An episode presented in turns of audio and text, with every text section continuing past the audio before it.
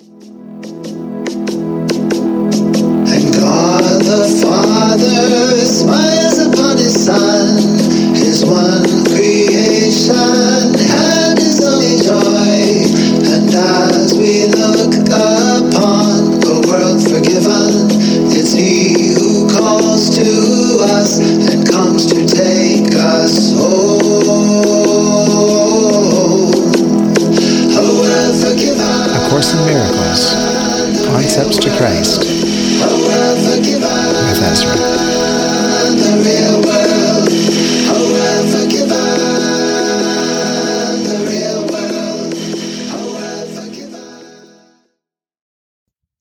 Hello and welcome to another episode of A Course in Miracles Chanting. My name is Ezra. Thank you for coming. I'm so glad that I am here as I teach what I would learn. And it is wonderful joining with you that we may walk together unto the remembrance of God, the peace of God being what comes first, and then the remembrance not far behind.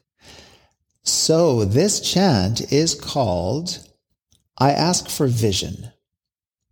The idea is taking a more active role in, in awakening, in remembering God, as forgiveness, correction is very passive. Um, it is a way of looking with a deep understanding of what is real, what is not real, and that we can simply look and observe and judge not, and trust that all is unfolding perfectly and our minds are being purified, our lives are being organized for us. We do not want anything in the world, and so we can we can watch it and let it go. Let all the charge dissolve and abide in presence. So that's forgiveness and correction. But then what is the goal? If my goal is awakening, then I understand that vision is key. And so I ask for vision because Jesus says we can ask for vision. Also, I renounce death and I renounce all dreams. Uh, it says somewhere, I don't know the exact quote, something like, there are those who have renounced the world while still believing in it, and so, and have suffered greatly for it, something like that. So to renounce all dreams, just being careful that um, I'm not pushing anything away, thinking the world is bad, I'm going to renounce it, or I understand I want awakening, and so I'm going to renounce the world. But really at, at a stage in this in this journey, having seen through the world, seeing it as illusory, and then taking that stand and renouncing it, saying, I know the world offers me nothing, and I'm going to declare with my mouth, with my words, that I renounce all dreams. I will officially leave them behind, not build any new ones, but leave them behind. So let's go through this chant. I Ask for Vision, it's called. It's mainly taken from lesson one fifty-eight in A Course in Miracles. And these are the words. I ask for vision to behold a light beyond the body, beyond what can be touched. I see no separation. I look on everyone, on every circumstance, all happenings and events, without the slightest fading of the light I see. I see no one as a body. We are the Son of God. There is no death, and I renounce it now in every form. I want the peace of God. I renounce all dreams. Hallelujah. Amen. This has been very powerful for me. Again, it is something that I have chosen as what I feel is helpful for me now, and built this, this chant around it. Um, so again, it is looking towards vision, seeing the light through all bodies, through the illusion of the world, the mirage of the world, and renouncing death in all its forms, which is sadness, depression, a sigh of tiredness, which is sickness of any kind, which is a grievance of any kind, renouncing it. So when it comes up, in my experience, renouncing it, not analyzing, not interpreting, not trying to figure it out, not explaining, but seeing this is of the ego and it has no place in my life, in my mind. It's fully illusory. I forgive it. I see it. I renounce all of it. Death in all its forms, I renounce. Okay, I will read a little bit. Mm, so the vision part. A teacher does not give experience. This is from workbook lesson one fifty-eight. A teacher does not give experience because he did not learn it. It revealed itself to him at its appointed time. But vision is his gift. This he can give directly, for Christ's knowledge is not lost, because he, capital H, has a vision he, capital H, can give to anyone who asks. So I can ask for vision, and Christ gifts me that vision, as it is truly all I want. I ask for vision, and then I don't go back into my visual perception addictions of wanting things, not wanting things, being all wrapped up in the world. But I am seeing through all form to a light beyond. I'm seeing everything as the same. I'm seeing past all bodies to the life, the light beyond. All bodies being the same, all situations, all events, all happenings, everything is the same. And this light, this light is unchanging. So, he has a vision he can give to anyone who asks. The Father's will and his are joined in knowledge, yet there is a vision which the Holy Spirit sees, because the mind of Christ beholds it too. The Holy Spirit in my mind, bringing me to Christ, representing Christ within my mind.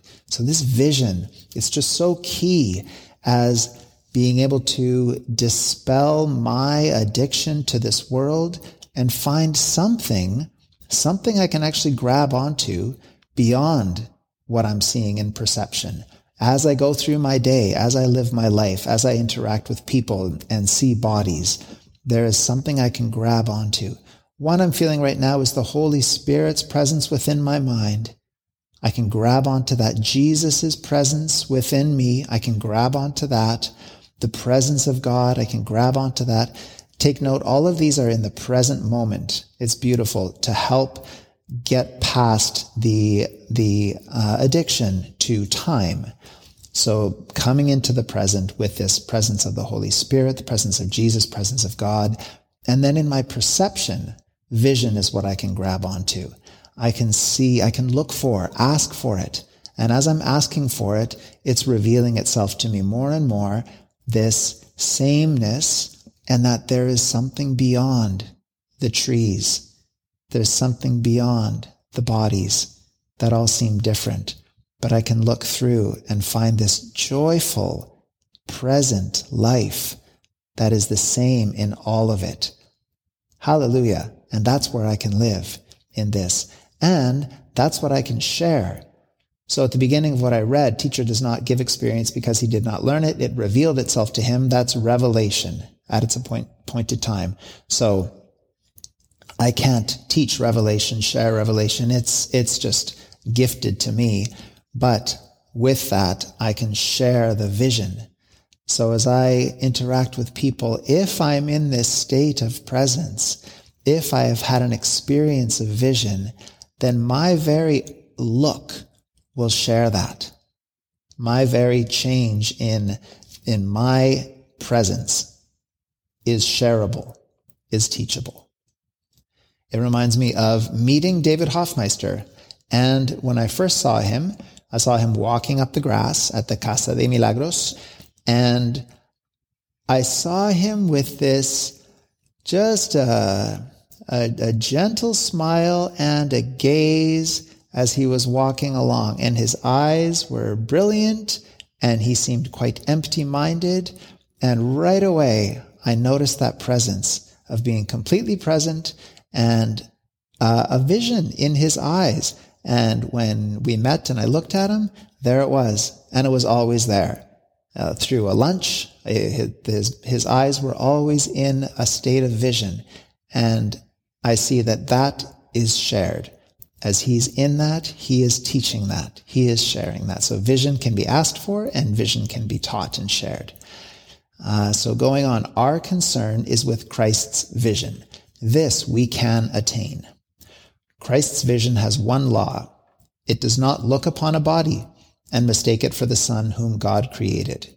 It beholds a light beyond the body, an idea beyond what can be touched, a purity undimmed by errors, pitiful mistakes and fearful thoughts of guilt from dreams of sin. It sees no separation. And it looks on everyone, on every circumstance, all happenings and all events without the slightest fading of the light it sees. That's vision. Amen. So these are many of the lines that came into the chant. And if you go with this, I invite you to have these lines in your mind and try. Ask for it, vision, and try to see this light beyond. And as you come closer, as it reveals itself, we will see that this light never changes. It doesn't fade, no matter what's happening in form. Amen. So form, then, the next part of the chant is going into death. I can even feel that all form is death, miscreated from life. So the right mind could be life, Christ. And that power of the Christ mind being misused to make form, which is death. All form changes, which is dying, not eternal, is death. So reading from workbook lesson one sixty-three, there is no death, and we renounce it now in every form. That's part of the chant for their salvation and our own as well. Helping everyone as we renounce death, we renounce it for the one mind. God made not death. Whatever form it takes must therefore be illusion. This, the stand we take today. So this is being proactive with awakening, like I'm talking about. Um, taking a stand, renouncing. Again, the, the passive process of forgiveness in the mind, of correction, of purification of the mind. These things are all happening as we abide. And we can, we can clarify our one desire is the kingdom of heaven, is God's presence, is remembering God, is awakening to God. We can clarify that and we can take a stand and renounce death in all forms. So when it rears its ugly head, the ego, anything through the ego, we can recognize it. And it's beautiful once we've renounced it to say, I've renounced that already. I've already seen this coming and I've already declared that I'm not interested. And so it's powerful to, to confirm that, that intent of I renounce death in all its forms, in every form. Um, I also like how that's phrased. It could be, I renounce death in all of its forms, meaning in all the variety, but it doesn't. It says, I renounce death in every form, which also means all of its forms, but it also means death within every form, as every form has death within it. I renounce the death that is in every form. So that's a blanket statement against all form also. Just saying, this is all unreal. It's a mirage. It touches me not. It touches me not. I'll go right now into um, something from Shankara, Advaita Vedanta, India, who said something like, um, the world is illusion. Only Brahman is true, or all is Brahman. And then the world is Brahman. The world is illusion. Only God is true. Only God is real. The world is Brahman. So taking it to this state of, like in A Course in Miracles, God is in everything I see because God is in my mind. Seeing God in the world. I find that very helpful. So to see, yes, the world is illusory, yet I see God in the world. So that's vision. That's taking me to, I see the trees, but I'm seeing God in it. I'm not seeing the trees. I'm seeing vision. I'm seeing the light beyond the trees. I'm seeing God in my brother, not in the body, but I'm seeing God there in everything. And then in every circumstance, as my mind is purified, it's every situation, every circumstance. It's not the situation I'm seeing God in, but I am seeing God in the situation. Amen. Um, to finish that quote from uh, Lesson one sixty-three, it is given us to look past death and see the life beyond. Amen. It is given us to look past death in every form, and see the life, the light beyond. And from Lesson one eighty-five, to mean you want the peace of God is to renounce all dreams. That's another part of the chant. For no one means these words who wants illusions, and who therefore seeks the means which bring illusions. He has looked on them and found them wanting. Now he seeks to go beyond them, recognizing that another dream would offer nothing more than all the others. Dreams are one to him, so helpful. All the world is one dream. Every dream that I could want is one and the same illusion. All past, future, and present is one illusion. Going on, and he has learned their only difference is one of form. For one will bring the same despair and misery as do the rest. And another one from Lesson one ninety-eight, dreams of any kind are strange and alien to the truth. Amen. So confirming in us, it, I mean, it's it's been many years for me to renounce all dreams. I feel like I am renouncing all dreams. Um, but this was heartache.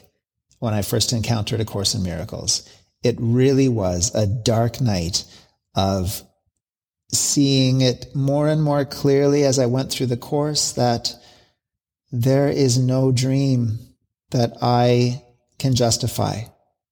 Not one plan of mine or dream of mine can I justify as I accept what I'm reading. And I had big ones and so many. And I hung on to them so tightly, and they were so important, and I had put all my eggs in these baskets of future dreams. And it was, it was really hard accepting it. And then the process of letting it go, years of them kind of coming alive again. Well, maybe, maybe this is the way it's, it was supposed to be. No, still my ego dream. And then, okay, now I'm quite peaceful and it's coming alive again. This must be authentic now. No, still my dream. And so I, I, uh, to be miracle minded, to be miracle ready, I see that I can expect that, uh, ego will come at me again, and to be ready to abide in the presence and just see it, just see it, observe it with, with Jesus without judgment. And it will go by. You know, getting on the fast track of miracle readiness, expecting some potential grievance is going to come to me, and I'm ready to abide in this presence and just observe it. I've already renounced all dreams. Yeah, I've already made my intention. I want the peace of God and nothing else. I've already claimed that I see all illusions as the same, all dreams as one illusion, and that I'm looking for vision past all of it. Looking for vision past all of it is so helpful for me to grab onto vision um, as I am doing the work of forgiving everything, leaving everything behind, yeah, observing everything with Jesus without judgment, and I want the peace of God. I'm asking for vision. What is the truth? Show me in perception. this light beyond the body. And when I see this light, I can call it spirit. When I see that, that's the truth that I can live in. This light is the truth that I want to see and live in. And if I can do that, and grievances come up in others, let's talk about a miracle now.